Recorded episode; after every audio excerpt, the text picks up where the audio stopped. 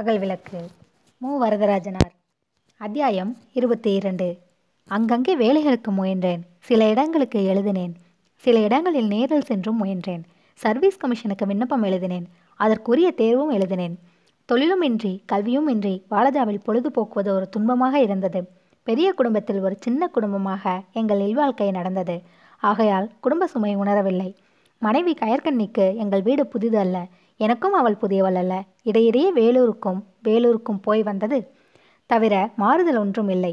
மாலன் வீட்டுக்கு ஒரு முறை குடும்பத்தோடு போய் வர எண்ணினேன். முதலில் அவன் அல்லவா குடும்பத்தோடு இங்கே வந்து போக வேண்டும். அவன் வந்த பிறகு வேண்டுமானால் நாம் போகலாம் என்று போலிமானம் தடுத்தது. ஆகையால் அங்கும் போகவில்லை. அவனுக்கு ஒரு மகன் பிறந்த செய்தி தெரிவித்திருந்தான். அதற்கு மறுமொழியாக என் வாழ்த்தை அறிவித்திருந்தேன். அதற்கு பிறகு தேர்வுக்கு படித்து வருவதாக எழுதியிருந்தான். பிறகு தன் மனைவி எங்கே இருப்பதை பற்றியும் அவன் குறிக்கவில்லை. தேர்வு எழுதி முடித்த செய்தியை தெரிவித்து இந்த முறை நம்பிக்கையோடு இருப்பதாக குறித்திருந்தான். அவன் தேர்வில் வெற்றி பெற்ற செய்தியை அறிந்ததும் அவனுக்கு கடிதம் எழுதி என் மகிழ்ச்சியை தெரிவித்தேன். வேலை தேடும் முயற்சியை குறித்து என் அறிவுரையை கோரி மறுமொழி எழுதினான். என் நிலையே சோர்வாக இருக்கும்போது நான் எப்படி அவனுக்கு வழிகாட்டுவது என்று அவனுக்கு ஒன்றும் எழுதாமல் இருந்தேன். எதிர்பாராத வகையில் என்னை நேரில் வருமாறு சர்வீஸ் கமிஷன் அழைத்திருந்தது. அவர்கள் கேட்ட வினாக்களுக்கு தக்க விடைகள் தந்தேன். சில நாட்களில் வேலைக்கு உத்தரவும் வந்தது. கோயமுத்தூரில் கூட்டுறவு துணைப்பதிவாராக வேலை வந்திருந்தது. மனைவியை வீட்டிலேயே விட்டு கோவைக்கு புறப்பட்டு தொழிலில் சேர்ந்தேன். தொழில்துறை புதியது. ஆகையால் இரவும் பகலும் என் சிந்தனை அதை மூழ்கி இருந்தது. செய்வன திருந்த செய் என்ற அறிவுரையை கடைபிடித்து தொடக்கத்திலிருந்தே சிறு கடமையும் செம்மையாக செய்து வந்தேன். இரண்டு வாரங்களில் வேலையில் பழகிவிட்டேன். எனக்கு மேலதிகாரியாக வாய்த்தவர் நல்லவராகவும் திறமையுடையவராகவும் இருந்தாள். ஆகையால் வேலையை கற்றுக்கொள்வது எனக்கு மகிழ்ச்சியாகவும் ஊக்கமாகவும் இருந்தது. கோவையில் மூன்று மாதங்கள் பயிற்சி போல் இருந்து கற்றுக்கொண்ட பிறகு வேறு எந்த இடத்திற்காவது மாற்றுவார்கள் என அறிந்தேன். ஆகையால் மனைவியை அழைத்து கொண்டு போய் கோவையில் குடும்பம் நடத்தும் முயற்சியை மேற்கொள்ளவில்லை. இடையே ஒரு முறை ஊருக்கு போயிருந்தேன். தங்கை மணிமேகலை அப்போது புக்ககத்திலிருந்து எங்கள் வீட்டுக்கு வந்திருந்தாள். ஒரு நாள் நான் பகலுணவுக்கு பிறகு கட்டிலில் படுத்துறங்கி விழித்தபோது தங்கையும் கயற்கண்ணியும் பாக்கிய அம்மையாருடன் பேசிக்கொண்டிருந்தது கேட்டது. தங்கை தன் கணவரை பற்றி குறை சொல்லி கொண்டிருந்தாள் எதிலும் பிடிவாதக்காரராக இருக்கிறார். எதை எடுத்தாலும் ஒரு கோடு போட்டார் போல் இப்படித்தான் நடக்க வேண்டும் என்கிறார். இல்லாவிட்டாலும் இது தப்பு அது தப்பு என்கிறார் என்றாள் தங்கை. ஐயையோ இதை கேட்டாலே பயமா இருக்குது அம்மா என்றாள் என் மனைவி. என் அண்ணன் ஒரு நாளும் அப்படி கண்டிப்பாக நடக்க மாட்டார். நான் சொல்கிறேன் அண்ணி என்றாள் தங்கை. மணிமேகலை நீ சொல்வதை பார்த்தார். அவர் ஒன்றும் கெட்டவராக தெரியவில்லையே என்றார் பாக்கியம். கெட்டவர் அல்ல பிடிவாதக்காரர். உலகத்தில் அங்கங்கே குடும்பங்களில் மனைவியின் விருப்பம் போல் விட்டுவிட்டு கணவன்மார் எதிலும் தலையிடாமல் இருக்கிறார்கள். நம் வீட்டில் அப்பா இல்லையா? என் வீட்டுக்காரர் நான் கட்டுகிற புடவை முதல் வாங்குகிற பொருள்கள் வரையில் எதையும் இப்படி அப்படி என்று கட்டளை போடுகிறார். பள்ளிக்கூடத்தில் ஆசிரியர்கள் கொடுத்த உரிமை கூட இவர் கொடுப்பதில்லை. சிவப்பு மயில் எழுத வேண்டியதை கருப்பு மையில் எழுதினால் ஆசிரியர்கள் பெரிய குற்றமாக கருதுவதில்லை. இரண்டு பக்கம் எழுத வேண்டியதை இரண்டரை பக்கமாக எழுதினால் கோபித்துக் கொள்வதில்லை. ஒரு நாள் இரண்டு நாள் படிக்காமலே வந்தாலும் நேரம் கழித்து வந்தாலும் மன்னித்து விடுகிறார்கள். இவருடன் குடும்பம் நடத்துவது பெரிய பள்ளிக்கூடமாக இருக்கிறது. பள்ளிக்கூடமோ இராணுவ பள்ளிக்கூடமாக இருக்கிறது. தாய் வீட்டுக்கு வந்தது சிறையிலிருந்து விடுதலையாகி வந்தது போல் இருக்கிறதே. தங்கையின் இந்த பேச்சை கேட்டு என் மனைவி சிரித்தார். பாக்கியம் அம்மையாரின் சிரிப்பு கேட்கவில்லை. உம் என்ற குரல் மட்டும் பெருமூச்சோடு கலந்து கேட்டது. கோடு போட்டு வாழ்க்கையை நடத்துவது நல்லதுதானே அம்மா? போட்ட கோட்டில் நடப்பது எளிது அல்லவா? ஒரு காட்டில் நடக்க வேண்டுமானால் வழியில்லாமல் நடந்து போவதுதான் துன்பம். ஒற்றையடி பாதை ஒன்று இருந்தால் அதில் நடந்து போவதில் கவலையே இல்லை. ஒரு பாதையும் இல்லாத இடத்தில் இப்படி நடப்பதா அப்படி நடப்பதா வலக்கை பக்கம் திரும்பலாமா இடக்கை பக்கம் திரும்பலாமா இந்த திசையா அந்த திசையா என்று நூறு முறை தயங்கி தயங்கி போக வேண்டும். அப்போதும் மனக்குறை தீராது அல்லலாக முடியும். ஒற்றையடி பாதை இருந்து விட்டால் போதுமே கவலை இல்லாமல் போகலாமே என்றார். மெய்தான் அக்கா உலகத்தார் போகிய போக்கில் நாம் போகலாமே துன்பமில்லாமல் இருக்குமே. நீ சொல்வது நல்லதுதான். நம்முடைய முன்னோர் காலத்தில் அப்படித்தான் வாழ்க்கை நடத்தினார்கள். கவலையே இல்லாமல் இருந்தது. பெண்களுக்கு குடும்ப பண்பாடு என்று இருந்தது. ஆண்களுக்கு உலகத்தோடு ஒட்ட உலகல் என்று இருந்தது. இப்போது நம் நாட்டில் பல வகையான நாகரிகம் வந்து கலந்து விட்டன பணம் ஏற்பட்டு வாழ்க்கையை பல வகை பிரித்து விட்டது. யாரை யார் பின்பற்றுவது என்று தெரியவில்லை. ஐம்பது ரூபாய் வருவாய் உள்ளவர் ஐநூறு ரூபாய் வருவாய் உள்ளவரை பின்பற்ற முடியுமா? அவர் ஐயாயிரம் ரூபாய் வருவாய் உள்ளவரை பின்பற்ற முடியுமா? எல்லோரும் ஒரே ஊரில் அடுத்தடுத்து வாழ வேண்டியுள்ளது. போக்குவரவு கருவிகள் பலரை கொண்டு வந்து கலந்து விட்டன. பத்திரிகை சினிமா முதலானவை பல கருத்துக்களை கொண்டு வந்து கலந்து விட்டன. இப்போது குடும்ப பண்பாடு என்று ஒன்று தனியை எப்படி கற்றுக்கொள்வது? உலகத்தோடு ஒட்ட உலகல் என்று சொன்னாலும் உலகில் எந்த வகையான மக்களை பார்த்து நடப்பது? முன்காலத்தில் நம் நாட்டு நாகரிகமே ஒரு கிராம அமைப்பு போல் தெளிவாக எளிமையாக இருந்தது. இப்போது நம் நாட்டு வாழ்க்கை ஒரு சந்தை போல் பெருங்கலப்பாக ஆவாரமாக மா ஆகிவிட்டது. ஆகையால் இப்போது உலகத்தாரைப் போல் நடப்பது என்றால் யாரை பார்த்து நடப்பது? கணவன் மனைவி என்ற இரண்டு பேர் தனி குடும்பம் நடத்துகிறார்கள். இதோ நம்முடைய பெருங்குடும்பத்தை பார்த்து பின்பற்ற முடியுமா? கிராமத்து குடும்பம் நகரத்து குடும்பத்தை பார்த்து பின்பற்ற முடியுமா? நகரத்தில் பஸ் பயணத்துக்கு காசு இல்லாதவர்கள் கார் வைத்து வாழ்பவர்களை பின்பற்ற முடியுமா? இதே போராட்டம்தான். எல்லாம் வரவு செலவு வகையில் வரும் துன்பங்கள் தான் பார்த்தாயா மணிமேகலை? இப்போது தெரிந்து கொண்டாயா? அடிப்படையில் இந்த குறை இருக்கும்போது உலகத்தை பார்த்து வாழ வேண்டும் என்று ஏன் சொல்கிறாய்? நான் வரவு செலவு வகையில் தலையிடப் போவதே இல்லை அம்மா. பேசாமல் சமைத்து பேசி போட்டுக்கொண்டு கவலையில்லாமல் இருக்கப் போகிறேன் என்றால் என் மனைவி குறுக்கிட்டு. உனக்கென்ன அண்ணி? அண்ணனுக்கு சம்பளம் படி எல்லாம் முந்நூறு ரூபாய்க்கு குறையாமல் வரும். தடபுடலாக குடும்பம் நடத்தலாம். நாங்கள் எழுபது ரூபாய்க்கு ஏங்குகிறோம். நீ கேட்டு வந்தவள் என்றாள் தங்கை. தங்கையின் சொல்லை கேட்டதும் என் உள்ளம் வருந்தியது. ஏழைக்கு கொடுத்தோமே என்ற கவலை எங்கள் உள்ளத்திலே முதலிலிருந்தே இருந்து வந்தது. இருந்தாலும் அன்று தங்கையே வாய்விட்டு குடும்ப துன்பத்தை சொன்னபோது வேதனையாக இருந்தது. என்ன செய்வது? கொடுத்து விட்டோம். இனி எப்படியாவது வாழ வேண்டும் என்று மன ஆறுதல் அடைவதை தவிர வேறு வழி இல்லை. முதலில் தங்கை தன் கவரை கணவரை பற்றி குறை சொன்னபோது எனக்கு அவர் மேல் வெறுப்பு தோன்றியது. அன்பும் இரக்கமும் இல்லாத கல்நெஞ்சராக இருக்கிறாரே. கதறுடுத்தும் காந்தி நெறியராக இருந்தும் இப்படி நடக்க காரணம் என்ன என்று வருதினேன் அடிப்படை காரணத்தை நான் உணரவில்லை. ஆனால் பாக்கிய அம்மையார் எவ்வாறோ உணர்ந்து கொண்டார். அதனால்தான் அந்த போக்கில் பேசி அறிவுரை சொல்லிக் கொண்டிருந்தார். அந்த அம்மையாரின் நுட்பமான அறிவை எண்ணி வியந்தேன். படிப்பு பல படித்து பரந்த உலகத்தில் பழகிய நான் உணராத சிக்கல்களை எல்லாம் மூளை வீட்டில் தொண்டு செய்து வாழும் ஒருவர் உணர்ந்தது வியப்பாக இருந்தது. அவர் மேலும் பேசத் தொடங்கவே ஆர்வத்தோடு கேட்டேன் இப்போது உண்மை வெளிப்படையாக தெரிந்து விட்டதல்லவா உன் கணவர் ஏன் கோடு போடுகிறார் என்று காரணம் தெரிந்ததா?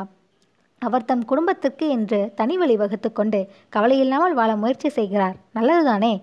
சரி அக்கா சிக்கனமாக வாழ வேண்டியதுதான்.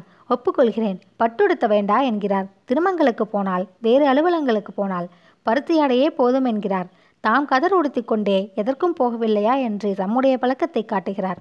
அவர் ஆண்மகன். எப்படி போனாலும் மதிப்புண்டு. நான் அப்படி போனாலும் மற்ற பெண்கள் மதிக்க மாட்டார்களே என்று சொன்னால் அப்படி பட்டுக்காக மதிக்கின்றவர்களாக இருந்தால் அவர்கள் நல்லவர்கள் அல்ல என்கிறார். அப்படிப்பட்டவர்களின் உறவும் பழக்கமும் இல்லாமல் இருப்பதே நமக்கு நல்லது என்கிறார். ஆடம்பரக்காரரோடு பழகினால் ஒருவேளையாவது மனதில் ஏக்கம் வரும் கவலை வரும் பழகாமலே இருந்தால் தலை நிமிர்ந்து வாழலாம் என்கிறார். நாட்டு எலி நகர்த்து எலியோடு பழகாமல் இருப்பதே நல்லதாம். பட்டு சேலைக்காக நீங்கள் பணம் செலவிட வேண்டா எங்கள் தாய் வீட்டார் கொடுக்கும் பட்டு சேலை போதும் என்று சொன்னேன். அதற்கும் என்னை விடவில்லை. மனதிலேயே ஆடம்பரம் இல்லாமல் வாழ்ந்தால்தான் சிக்கன வாழ்க்கையும் கவலையற்ற வாழ்க்கையும் முடியுமாம். தாய் வீட்டு பட்டாக இருந்தாலும் அதை விரும்புகிற மனமே நல்ல மனம் அல்லவாம். இன்றைக்கு அந்த ஆசைக்கு இடம் கொடுத்தால் நாளைக்கு வேறு பல ஆடம்பர ஆசைகள் மனதில் வருமாம். நாம் தனிசாதி போல் ஆடம்பக்காரரிடமிருந்து பிரிந்து வாழலாம் என்கிறார். இது நடைமுறையில் முடியுமா? எனக்கு இந்த பேச்சு ஒரு முறையீடு போல் இருந்தது. தங்கையின் நிலைமை இறக்கத்தக் இறங்கத்தக்கதாக இருந்தது. அதே நேரத்தில் அவளுடைய கணவரை குறை கூறவும் முடியவில்லை. நல்ல கதைதான் என்றாள் என் மனைவி. பாக்கிய அம்மையாரின் குரலில் இரக்கம் புலப்பட்டது. என்ன செய்வதம்மா? அவர் சொல்வதில் உண்மை இருக்கிறது. அப்படி நடந்தால் நல்லது என்றுதான் சொல்வேன். ஆனால் நீ இங்கே குழந்தை போல் செல்வமாக வளர்ந்து விட்டாய். உன் மனதுக்கு எல்லாம் புதுமையாக இருக்கும். பயப்படாதே. கவலை வேண்டாம். முதலில் அவர் சொன்னபடியே நட. எதிர்த்து பேசாதே. உன்மேல் அன்பு வளரட்டும். நாளடைவில் உன்மேல் அவருக்கே இரக்கம் ஏற்பட்டுவிடும். ஆனால் அதுவரையில் பொறுக்க வேண்டும். பொறுப்பது துன்பமாகத்தான் இருக்கும். ஆனால் பொறு என்றார். அவர் நெஞ்சம் கல் நெஞ்சம் அவருக்கு இரக்கம் வரும் என்று எனக்கு தோன்றவில்லை. அப்படி சொல்லாதே மணிமேகலை அம்மாவிடம் முதலில் அப்பா எப்படி இருந்திருக்கிறார் தெரியுமா? இன்றைக்கு எப்படி இருக்கிறார்? அம்மாவுக்கு காய்ச்சல் என்றால் மளிகை கடையை விட்டு நான்கு முறை வந்து பார்க்கிறார். யாருக்குமே நாடல் நாளடைவில் தான் அன்பும் இரக்கமும் வளரும். நீ மட்டும் கொஞ்சம் பொறுமையாய் கற்றுக்கொள்ள வேண்டும். பொறுமையும் விட்டு கொடுத்தலும் இல்லாவிட்டால் ஒரு பயனும் இல்லை. காதல் காதல் என்று ஒரே நிலையில் நின்று திருமணம் செய்து கொள்கிறார்களே அவர்களுக்கும் இந்த பொறுமையும் வேண்டும் விட்டு கொடுத்தலும் வேண்டும். நம் ஊரிலேயே பார் அந்த நெல்மண்டிக்காரர் பிள்ளை எதிர்வீட்டு பெண்ணோடு பழகி காதல் ஏற்பட்டு மனம் செய்து கொண்டான். ஊரெல்லாம் தெரியும். இப்போது அவர்களுடைய வாழ்க்கை எப்படி இருக்கிறதாம் தெரியுமா? அந்த வீட்டு வேலைக்காரி ஒரு நாள் இங்கே வந்திருந்த போது சொன்னாள் எளியும் புனையமாக இருக்கிறார்களாம். வேறு வழியில்லை என்று இப்போது வாழ்கிறார்கள். காதல் ஒரு வகை ஆசை. அது வெறிபோல் வளரும் போது குற்றங்களே தெரிவதில்லை. அது தனியும் போது மற்ற குடும்பங்களின் நிலை வந்து விடுகிறது. அப்போது பண்புகள் இருந்தால்தான் வாழ முடியும். இல்லையானால் வாழ்வு இல்லை. ஆகவே முதலிலே அன்பு இல்லை இரக்கமில்லை என்று நீ கவலைப்படாதே. நம்பிக்கையோடு நான் சொல்வதை கேள். எந்த ஆண்களை நம்பக்கூடாது தெரியுமா? தன்னலம் மிகுந்தவர்களைத்தான் நம்பக்கூடாது. அவர்கள் இன்றைக்கு அன்போடு நடப்பது போல் இருக்கும். நாளைக்கு கைவிட்டு விடுவார்கள். உன் கணவர் கொள்கை உடையவர். ஒரு நெறியை நம்புகிறவர் சொல்கிறபடி நடக்கிறவர். ஆகையால் நீ அவரை நம்பலாம். உனக்கு ஒரு வழி அவருக்கு ஒரு வழி என்று நடந்தால் அப்படிப்பட்ட ஆளை நம்பக்கூடாது. சில ஆண்கள் வீட்டிலேயே சிக்கனம் பிடிக்க சொல்லி வெளியே சீட்டாடி காசை தொலைப்பார்கள். மனைவி மக்கள் பெருஞ்சோறு உண்ண தாம் மட்டும் ஓட்டலில் சுவையாக தின்பார்கள். மனைவி மக்களை வீட்டில் ஏமாற்றிவிட்டு தாம் மட்டும் நாடகமும் சினிமாவும் விடாமல் பார்ப்பார்கள். மனைவி மக்களுக்கு கந்தை போதும் என்று விட்டுவிட்டு தாம் மட்டும் அலமாரியிலிருந்து மடிப்பு மடிப்பாக எடுத்து உடுத்திக்கொண்டு ஊர் சுற்றுவார்கள். அப்படிப்பட்டவர்களைத்தான் நம்பக்கூடாது. அவர்களுக்கு ஒரு நாளும் உண்மையான அன்பு ஏற்படாது. உயிரையே விடுவது போல் உருகி உருகி பேசினாலும் அவர்களை நம்ப முடியாது. நம்பக்கூடாது. உன் கணவர் அப்படிப்பட்டவரா மணிமேகலை? உனக்கு பட்டு வேண்டா என்று சொல்லிவிட்டு அவர் மட்டும் ஆடம்பரமாக திரிகிறாரா? திருமணத்தின் போதே அவர் வெள்ளை கதர் தவிர வேறு உடுத்தவில்லையே. அப்பா போட்ட மோதிரத்தையும் மறுநாளே கலற்றி உன் கையில் கொடுத்து விட்டார் என்று சொன்னாயே. பட்டாசை பொன்னாசை இல்லாமல் அவர் தம் மனதை பயன்படுத்தி கொண்டார். நீயும் அப்படி ஆகிவிட்டால் வாழ்க்கை கவலையில்லாததாக இருக்கும் என்று நம்புகிறார். அது உண்மைதான். காந்தியடிகள் பெரிய பெரிய போராட்டம் எல்லாம் நடத்தியதும் கவலையில்லாமல் இருப்பதற்கு அதுதானே காரணம். கஸ்தூரிபாவின் வாழ்க்கை எவ்வளவு உயர்ந்த வாழ்க்கை அவ்வளவு தொலைவு ச உன்னால் நடக்க முடியாதிருக்கலாம். இருந்தாலும் அந்த வழி நல்ல வழி. வீரர் நடக்கும் வழி. அதனால்தான் சத்திய சோதனை படி படி என்று உனக்கு பலமுறை சொன்னேன். நீ அக்கறையோடு படிக்கவில்லை. அன்று காலையில் தாயுமானவர் பாடலில் ஒரு பாட்டு படித்து அப்படியே மனம் உருகிவிட்டது. ஓடும் செம்பொன்னும் ஒன்றாக கண்டவர்கள் நாடும் பொருளான நட்பே பராபரமே. அந்த நிலை எவ்வளவு பெரிய நிலை? நாம் அவ்வளவு தொலைவுக்கு போக வேண்டாம். ஆடம்பரத்தில் ஆசை குறைந்தால் போதுமே. உடனே எனக்கு திருக்குறள் நினைவுக்கு வந்தது. வேண்டாமை என்ன? விழுச்செல்வம் வேண்டின் உண்டாகத் துறக்க. மனப்பாடம் செய்தாயே நினைவிருக்கிறதா? இனிமேல் கொஞ்சம் ஆழ்ந்து படி மற்ற பெண்கள் மதிப்பதை பற்றி கவலைப்படாதே. நீ அவர்களை விட மகிழ்ச்சியாக வாழ முடியும் என்று வாழ்ந்து காட்டு. அதுவே பெரிய செல்வம். பாக்கியம் பேச்சை கேட்டதும் என்னால் படுக்கையில் அமைதியாக இருக்க முடியவில்லை. எழுந்து உட்கார்ந்தால் அதனால் அவர்களின் பேச்சு நின்றுவிடுமே என்று எண்ணி மறுபடியும் அப்படியே கிடந்தேன். சில புத்தகங்களையும் சில இதழ்களையும் படித்துவிட்டு அந்த அம்மையார் எப்படி இவ்வளவு விரைவில் அறிவை வளர்த்து கொள்ள முடிந்ததோ என்று வியந்தேன். கல்லூரியிலும் பல நூல்களை படித்தேன் அறிவை வளர்த்து கொண்டேன். ஆனாலும் இவ்வளவு தெளிவு ஏற்படவில்லையே என்று உணர்ந்தேன். சில நூல்களை படிப்பதால் மூளையில் இன்னும் கொஞ்சம் சரக்கு சேர்த்து கொள்கிறார்கள். என் நிலைமை அப்படித்தான் இருந்தது. என் நிலை மட்டல்ல பெரும்பாலும் நிலை அப்படித்தான். அதனால்தான் படிப்பு என்பது ஒரு சுமையாக தோன்றுகிறது. பாக்கிய அம்மையார் படித்த புத்தகங்களின் கருத்துக்களை உணர்ந்தார் தெளிவு பெற்றார். எங்கள் கல்வி சுமை உடம்பில் தோன்றும் தொந்தியும் வீண் தசைகளும் கட்டிகளும் போன்றது. பாக்கியத்தின் அறிவு வளர்ச்சி உடம்பின் இயற்கையான வளர்ச்சி போன்றது. இயற்கையான வளர்ச்சியில் எவ்வளவு எடை மிகுந்தாலும் சுமையாக தோன்றுவதில்லை. உடம்புக்கு ஊக்கமாகவும் வலுவாகவுமே தோன்றும். ஆனால் செயற்கையான சிறு கட்டியும் உடம்புக்கு வேண்டாத துன்பமாகத்தான் தோன்றுகிறது. பாக்கியத்தின் அத்தகைய அறிவு இவ்வளவு குறைந்த காலத்தில் ஏற்பட்டதை எண்ணி எண்ணி வியப்படைந்தேன். கணவரை பற்றி குறை கூறிய தங்கையின் உள்ளம் இரும்பாக இருந்தது வேறு எந்த பெண்ணிடமாவது தங்கை அவ்வாறு கணவரின் குறையை சொல்லியிருந்தால் அந்த இரும்பு நெஞ்சம் துருப்பிடித்து கெடுமாறு செய்திருப்பார். என்னிடம் சொல்லியிருந்தாலும் கணவர் மேல் மேலும் வெறுப்பு வருமாறுதான் செய்திருப்பேன். பாக்கியம் அந்த இரும்பை பொன்னாகுமாறு செய்துவிட்டாரே என வியந்தேன். அடுத்து தங்கை பேசிய பேச்சிலிருந்து அந்த ரசவாத வித்தை நடைபெற்று விட்டதை அறிந்தேன். நீ சொல்வது சரியக்கா அவர் கெட்டவர் அல்ல. ஆனால் நாம் மற்ற பெண்களோடு பழகாமல் இருக்க முடியுமா? திருமணங்களுக்கு போகாமல் இருக்க முடியுமா? என்றாள் தங்கை. பழகு போ. ஆனால் நான் ஏழை என்ற தாழ்வு மனப்பான்மையோடு சிறுமை மனப்பான்மையோடு போகாதே. நான் எளிய வாழ்க்கை வாழவல்ல. உயர்ந்த பெண் என்று பெருமிதமாக எண்ணிக்கொண்டு போ. கண்ணகி மணிமேகலை கஸ்தூரிபா முதலான உத்தம பெண்களின் நெறியை உணர்ந்து விட்டவள் என்ற உயர்வு மனப்பான்மையோடு போ. அப்படி போய் பழகினால் ஒரு நாளும் நம் மனம் ஏக்கமடையாதே என்றார் பாக்கியம் யாரோ ஒருவர் கொட்டாவை விட்டது கேட்டது என் மனைவியாகத்தான் இருக்கும் என்று எண்ணினேன். அவளுடைய மூளை இந்த அறிவுரையின் சுமை தாங்காமல் சோர்ந்து போயிருக்கும் என எண்ணி எனக்குள் சிரித்து கொண்டேன். என்ன தூக்கம் வருகிறதா கண்ணி? என்றார் பாக்கியம் போய் தூங்கு அண்ணி என்றாள் தங்கை. தூக்கமில்லை நீங்கள் பேசுவதை கேட்டால் எனக்கு பயமாக இருக்கிறது. வாழ்க்கை இவ்வளவு தொல்லையாக இருக்கிறதே என்றாள் மனைவி. பாக்கியம் சிறுத்தபடியே பேச்சை தொடர்ந்தார். பயமாகவா இருக்கிறது? நீ இப்போது படிக்கிற நூல்களை விடாமல் படித்து கொண்டு வா. இன்னும் ஆறு மாதத்தில் பயம் இருக்கிறதா என்று பார். மணிமேகலுக்கு இப்படி சொல்லி சொல்லி படிக்க வைத்ததனால்தான் இப்போது ஏதாவது சொன்னால் கேட்டுக்கொள்கிறாள். சொல்வது விளங்குகிறது. நீயும் படி உனக்கும் தெளிவு வரும். பயமே இருக்காது என்றார். சிறிது நேரம் அமைதி நிலவியது. பேச்சு முடிந்ததோ என்று எல எண்ணினேன். மறுபடியும் அவரே பேசினார். பயமே இல்லாமல் இருக்கலாம். சுருக்கமான வழி சொல்லட்டுமா? இங்கிருந்து வேலூருக்கு போகணும். நீ தனியே போனால் எவ்வளவு பயம்? கவலை உன் அப்பாவுடன் போகிறாய் என்று வைத்துக்கொள். அப்போது பயம் உண்டா? கவலை உண்டா? அப்பா போகிற வழியில் அவர் பின்னே அடி வைத்து நடந்து கொண்டே இருக்கிறாய். வழியை பற்றியும் சிந்திப்பதில்லை. வழியில் கல்லும் முள்ளும் உண்டா என்றும் பார்ப்பதில்லை. திருடர்கள் வந்து அப்பாவை அடித்தால் என்ன செய்வது என்றும் எண்ணி பார்ப்பதில்லை. எல்லாம் அப்பாவின் பொறுப்பு. அவர் நடக்கிறார். அவர் பின்னே நீ நடக்கிறாய். அவ்வளவுதான். இல்வாழ்க்கையில் அப்படி நடக்கிற பெண்களுக்கு ஒரு கவலையும் இல்லை போராட்டமும் இல்லை. கணவர் நல்லவராக வாழ வல்லவராக வாய்த்து விட்டால் போதும். மனைவி மூளைக்கே வேலை கொடுக்காமல் கண்ணை மூடிக்கொண்டு அவரை பின்பற்றி நடக்கலாம். அப்போது பட்டு வேண்டுமா வேண்டாவா? வைரம் வேண்டுமா வேண்டாவா? திருவிழாவுக்கு போவதா இல்லையா? சினிமாவுக்கு போவதா இல்லையா? என்று எந்த சிந்தனையும் இல்லாமல் வாழ்க்கை நடத்தலாம். அவர் அழைத்தால் போவது இல்லையானால் அமைதியாய் வீட்டில் இருப்பது. ஆனால் இது எல்லோராலும் முடியாது. இப்படி வாழ்வதற்கு எவ்வளவோ பண்பாடு வேண்டும். எவ்வளவோ தியாக மனப்பான்மை வேண்டும். தனக்கென்று ஒரு சிறு ஆசையும் இல்லாமல் அற்றுப்போன மனநிலை யாருக்கு வரும்? கண்ணகி இடத்தில் பார்த்தோம் கஸ்தூர்பாவிடத்தில் பார்த்தோம். வேறு யாரிடத்தில் பார்க்கிறோம்? என்றார். படிக்காத பெண்கள் பயங்கால பெண்கள் அப்படி அடங்கி நடக்கலாம். அன்னியைப் போல் பத்தாவது படித்த பெண் அப்படியே அடங்கி நடக்க வேண்டும் என்றாள் மனைவி. பயந்து அடங்கி நடப்பது வேறே அது தியாகம் அல்ல. அப்படி படிக்காத பெண்கள் பயந்து நடப்பதும் காணோமே. கணவன் இல்லாத போது விருப்பம் போல் நடக்கிறார்கள். அந்த வாழ்க்கையில் உண்மை இல்லையே.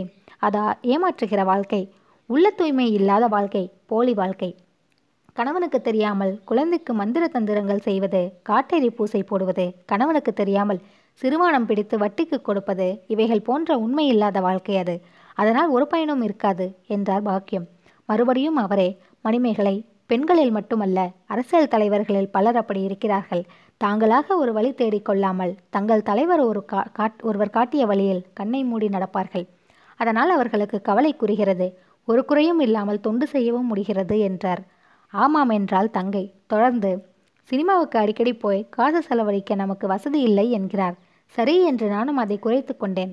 குடும்ப கடமைகள் பல இருக்கும்போது சடங்குகளிலும் பூசைகளிலும் மணிக்கணக்காக செலவழிக்காதே என்கிறார். ஓய்விருக்கும் போது பக்தி பாட்டுகளை படித்தால் போதும் என்கிறார். வெள்ளிக்கிழமை பூசையையும் குறைத்து கொண்டேன் என்றாள். வீடு வாயில் முதலியவற்றை தூய்மையாக்குவதற்கு வெள்ளிக்கிழமை ஒரு நல்ல நாள் என்றார் பாக்கியம். அதையெல்லாம் அவர் தடுக்கவில்லை. தூய்மையை அவர் வி- மிக விரும்புகிறார் என்றாள் தங்கை. அப்போது தங்கையின் பேச்சு போக்கை கேட்டால் கணவன் மேல் ஒரு குற்றமும் காணாதவள் பேசுவது போல் இருந்தது. பாக்கியம் தவிர வேறு பண் பெண்களிடம் என் தங்கை அகப்பட்டிருந்தால் மேலும் மேலும் தூபமிட்டு வெறுப்பையே வளர்த்து அவர்களுடைய மனதை கெடுத்து வாழ்க்கையை பால்படுத்தி இருப்பலா இருப்பார்களே என்று எண்ணினேன். தங்கைக்கும் மனைவிக்கும் பாக்கியத்தின் பழக்கம் வாய்த்தது எவ்வளவு நன்மை என்று எண்ணி மகிழ்ந்தேன். தங்கையும் கயற்கண்ணியும் சந்திரனுடைய தங்கை கற்பகமும் ஐந்தாறு ஆண்டுகளுக்கு முன் சிறுமியராக இருந்தபோது ஒன்றாக கூடி ஆடி குலாவியது நினைவுக்கு வந்தது. பாக்கியத்தின் அறிவின் பயனை இவர்கள் இருவரும் பெறும்போது கற்பகமும் பெறுவதற்கில்லையே என்று வருந்தினேன். மறுநாள் காலையில் பல் துலுக்கியதும் தோட்டத்தின் பக்கம் சென்றேன். அங்கே பாக்கியம் அமைதியாக படித்து கொண்டிருந்ததையும் ஒரு குறிப்பில் எழுதி கொண்டிருந்ததையும் கண்டு பேசாமல் திரும்பினேன். பாத்திரம் துலக்குதல் முதல் எல்லா கடமைகளையும் முடித்து அவ்வளவு காலையில் படிக்க ஓய்வு கிடைத்து விட்டதே என்று எண்ணினேன். கூடத்தில் புத்தக அலமாரியை திறந்து பார்த்தேன். முதலில் கிடைத்தது தாயுமானவர் பாடல். அதில் அங்கங்கே ஓரத்தில் கோடிட்டிருந்ததை கண்டேன். திருக்குறளிலும் அவ்வாறே கண்டேன். அப்போது தங்கை வந்து என்ன அண்ணா பார்க்கிறீர்கள்? என்றாள். இந்த புத்தகங்களில் ஏன் இப்படி கோடு போட்டிருக்கிறீர்கள்? என்று கேட்டேன். நான் போட்ட கோடுகள் அல்ல அக்கா போட்டார்கள். கோடு போட்ட பகுதிகளை திரும்ப திரும்ப படித்து மனப்பாடம் செய்ய வேண்டும் என்று சொல்லி அப்படி செய்திருக்கிறார்கள் என்றாள். தங்கை போய்விட்ட பிறகு அங்கே இருந்த வேறு நூல்களையும் புரட்டு பார்த்தேன். அருட்பாவும் கைவல்லியமும் பார்த்தேன். ராமதீர்த்தரின் அறவுரிகள் என்று ஒரு நூல் பார்த்தேன். இப்படி ஒரு நூல் பார்த்ததே இல்லையே. கேள்விப்பட்டதும் இல்லையே என்று சில வரிகள் படித்தேன். உயர்ந்த கருத்துக்கள் இருந்தன. சிலப்பதிகாரத்தை மணிமேகலை வசனம் என்ற இரு நூல்கள் பார்த்தேன். அவற்றிலும் சில பகுதிகள் கோடிட்டிருந்தன. செய்யுள் வடிவமான மூலத்தை படிப்பதற்கு வேண்டிய இலக்கிய பயிற்சி இல்லாத காரணத்தால் பாக்கியம் இந்த உரைநடை கதைகளை மட்டும் படிக்க முடிகிறது. இலக்கிய பயிற்சி இருந்திருந்தால் இன்னும் சிறப்பாக இருக்குமே என்று எண்ணினேன். இன்னும் பல உரைநடை நூல்களும் இருக்க கண்டேன். அன்று இரவு உணவுக்கு பிறகு நான் திண்ணை மேல் சாய்ந்து படுத்து கொண்டிருந்தேன். மறுபடியும் எப்படியோ பட்டுப்புடவை பற்றிய பேச்சு நடப்பது கேட்டது. மெல்ல எழுந்து ஜன்னல் பக்கம் உட்கார்ந்து கேட்டேன். எனக்கு முதலில் கேட்டது மனைவியின் குரல்தான். எல்லாரும் பட்டு உடுத்தி கொள்ளாமல் விட்டுவிட்டால் பட்டு நெசவாளர்கள் என்ன ஆவார்கள்? பட்டு வியாபாரிகள் என்ன ஆவார்கள் என்றாள் மனைவி. அம்மா சிரிக்க மற்றவர்களும் சேர்ந்து சிரித்தார்கள். நாம் வீடுகளுக்கு வலுவான கதவும் ஜன்னலும் வைத்து உறுதியான தாழ்பாலும் போட்டு இரவில் படுத்துக்கொள்கிறோம் வாசலில் யாரும் இறங்கி வராதபடி வாசலிலும் கம்பிகள் போட்டு விடுகிறோம். எல்லோரும் இப்படி செய்தால் திருடர்கள் எப்படி பிழைப்பார்கள்? அவர்களுடைய மனைவி மக்கள் எப்படி என்ன ஆவார்கள்? என்றார் பாக்கியம் இப்போது என் மனைவியும் சேர்ந்து ஒரே ஆரவாரமாக சிரித்தது கேட்டது. பட்டுத்தொழிலும் வீட்டில் திருடுவதும் ஒன்றுதானா? என்று சிரித்தபடியே மனைவி கேட்டாள். வேறுபாடு உண்டு. திருடுகிறவன் பசிக்காக திருடுகிறான். ஆடம்பரத்துக்காக திருடவில்லை. ஆனாலும் அது குற்றமே. உணவுக்காக ஆடு மாடுகளை வெட்டுகிறார்கள். அதுவும் குற்றமே. ஆனால் ஆடம்பரத்துக்காக கொலை செய்யவில்லை. பட்டுத்தொழில் இந்த இரண்டையும் விட கொடுமையானது. பட்டுப்பூச்சிகளை தீநேட்டு வளர்க்கிறார்கள். நூலுக்குள் சுற்றி கொண்டு கிடக்கும் நிலை வந்ததும் கொதிக்கும் நீரில் அந்த பட்டுப்பூச்சிகளை அப்படியே உயிரோடு போட்டு சாகடிக்கிறார்கள். பிறகு வெளியே எடுத்து நுழை சேர்த்து கொண்டு செத்த உடம்புகளை எரிக்கிறார்கள். ஆடம்பரத்துக்காக செய்யும் கொலை இது. ஒருவன் பசிக்கு ஒரு சின்ன கோழி அல்லது அரைக்கால் ஆடு போதும்.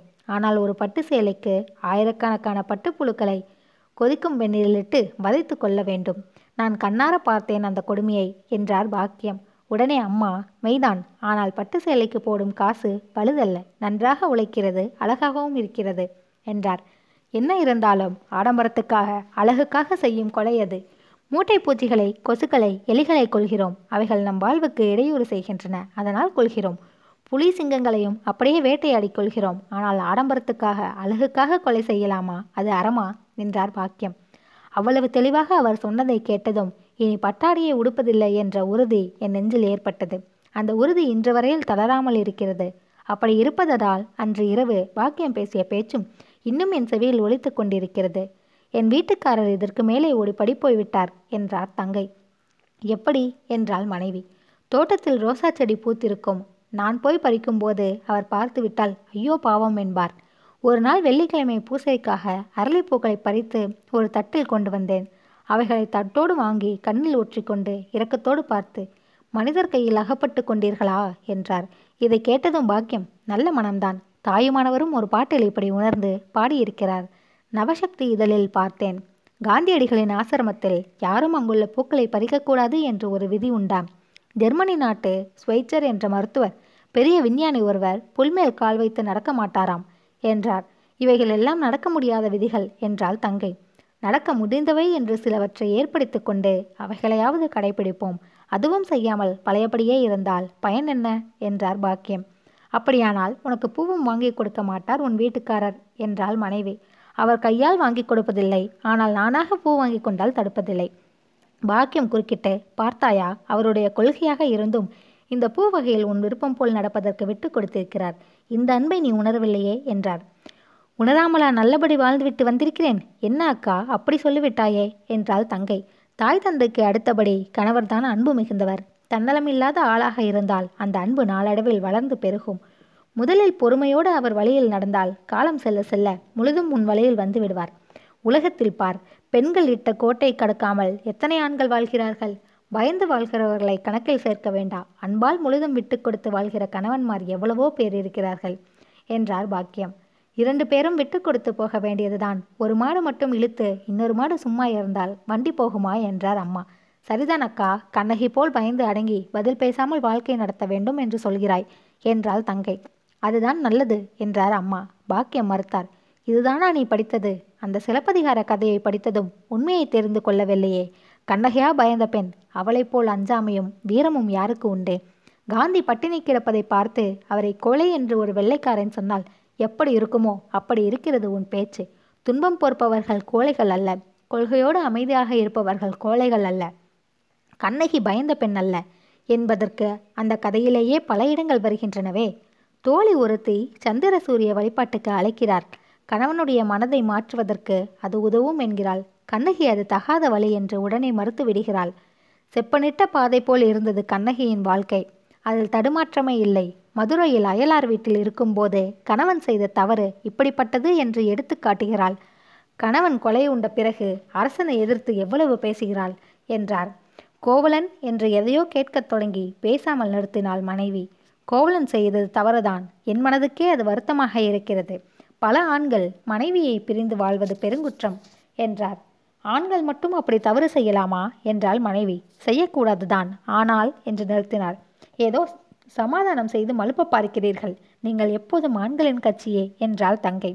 உண்மையான கட்சி நான் சொல்கிறேன். ஆணாக இருந்தாலும் பெண்ணாக இருந்தாலும் ஒழுக்கம் தவறாதவர்களுக்குத்தான் முதல் பதிப்பு உண்டு. ஆனால் ஒன்று எண்ணி பார்க்க வேண்டும்.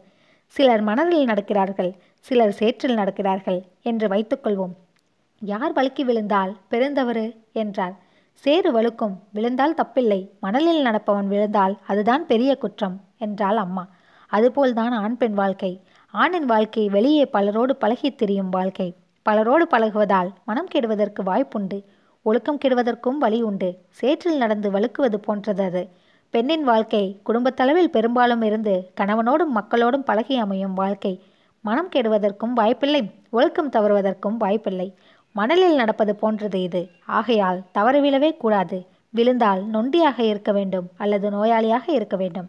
இவ்வாறிய பேசிய பேச்சு முடிவதற்குள் தங்கை குறுக்கிட்டு இந்த காலத்தில் பெண்களும் வீட்டை விட்டு வெளியே போய் பலரோடு பழக வேண்டியிருக்கிறதே என்றாள். படித்துவிட்டு வேலைக்கு போகும் பெண்களை சொல்கிறாய் அவர்கள் மணலில் நடப்பவர்கள் அல்ல சேற்றில் நடப்பவர்கள். ஆகவே வழுக்கி விழுந்தால் மன்னிக்க வேண்டும். ஒரு முறை அனுபவப்பட்ட அறிவு பெற்ற பிறகாவது திருத்த வேண்டும். வெளியே பழகும் ஆணாக இருந்தாலும் பெண்ணாக இருந்தாலும் ஊன்றுகோல் இல்லாமல் நடக்கக்கூடாது. புலநடக்கம் கட்டாயம் வேண்டும். திருமணமாகாத பெண்களுக்கும் என்னைப் போல் கைம்பெண்களுக்கும் ஊன்றுகோல் இருந்தாலும் போதாது. எங்கள் வாழ்க்கை மலைச்சரிவில் பெருங்காற்றில் நடப்பது போன்றது. நாங்கள் நிமிர்ந்து கைவீசி நடக்க ஆசைப்படவே கூடாது. மண்ணோடு மண்ணாய் ஒட்டி பற்றி கொண்டு நடக்க வேண்டும். இல்லையானால் பெருங்காற்றில் கால் தவறினால் புரண்டு விழுந்து அழிய வேண்டியதுதான் என்றார் பாக்கியம். சிலப்பதிகாரத்தில் கொலைகள காதையும் வழக்குரை காதையும் எனக்கு பாடமாக இருந்த பகுதிகள். அவற்றிற்காக சிலப்பதிகார கதையையே நான் நன்றாக படித்தேன். ஆசிரியரும் நன்றாக சொல்லிக் கொடுத்தார். ஆயினும் பாக்கியம் தந்த விளக்கமும் அமைதியும் எனக்கு புதுமையாக இருந்தது. மூலநூல் படிக்கக்கூடிய பயிற்சியும் அவருக்கு இல்லை. ஆசிரியரின் துணையும் இல்லை. வெறுங்கதையை படித்தே இவ்வளவு தெளிவு பெற முடிந்ததே என்று எண்ணி எண்ணி வியந்தேன். சன்னலருகே இருந்தபடியே பேசினேன். சிலப்பதிகாரத்தை நீயே படித்ததுதானே? இவ்வளவு தெளிவாக தெரிந்து கொண்டிருக்கிறாயே அக்கா என்றேன். இல்லை தம்பி போன வேனில் விழாவில் இங்கே இரண்டு நாள் சொற்பொழிவுகள் நடந்தன. அப்போது ஒருவர் கண்ணகியை பற்றி நன்றாக பேசினார். தலைவரும் பேசினார். அப்போது கேட்டதால் தெளிவு ஏற்பட்டது என்றார் பாக்கியம் அது மட்டும் காரணமாக இருக்க முடியாது. இயற்கையான அறிவு வளர்ச்சிக்கு உரிய ஆர்வமும் உழைப்பும் முக்கியமான காரணங்கள் என்று உணர்ந்தேன். மறுநாள் கோவைக்கு புறப்பட்டு சென்றபோது ரயில் வண்டியில் அவருடைய அறிவின் சிறப்பை அடிக்கடி எண்ணி வியந்தேன். அந்த வளர்ச்சி ஓவியன் கைப்பட்டதும் வெறுந்துணி வண்ண ஓவியமாக மாறுவது போல் இருந்தது. வெறுங்கல் சிற்பியின் கைத்திறனால் அழகிய சிலையாக மாறுவது போல் இருந்தது. இன்னும் உணர்ந்து வியந்து கொண்டிருந்த போது மேற்கு வானத்தில் கருமுகில்களும் செவ்வொளியும் கூடி பலவகை காட்சிகள் அமைதலை கண்டேன். சிறிது நேரத்திற்கு முன் பார்க்க கண்கூசம் அளவிற்கு கதிரவன் காய்ந்து கொண்டிருந்த அந்த வானத்தில் சிறு சிறு வெண்முகில்கள் தவிர வேறொன்றும் இல்லாதிருந்த அந்த வானத்தில் இயற்கை இழைத்த அந்த காட்சிகள் வியக்கத்தக்கவாறு அமைந்திருந்தன. பாக்கியத்தின் வாழ்க்கையில் விளைந்த இடர்களும் உள்ளத்தின் உயர்ந்த பண்பாடும் கூடி அவருடைய அறிவை வளர்த்து உயர்த்திவிட்ட விந்தையும் இத்தகையதையே என்று உணர்ந்தேன்.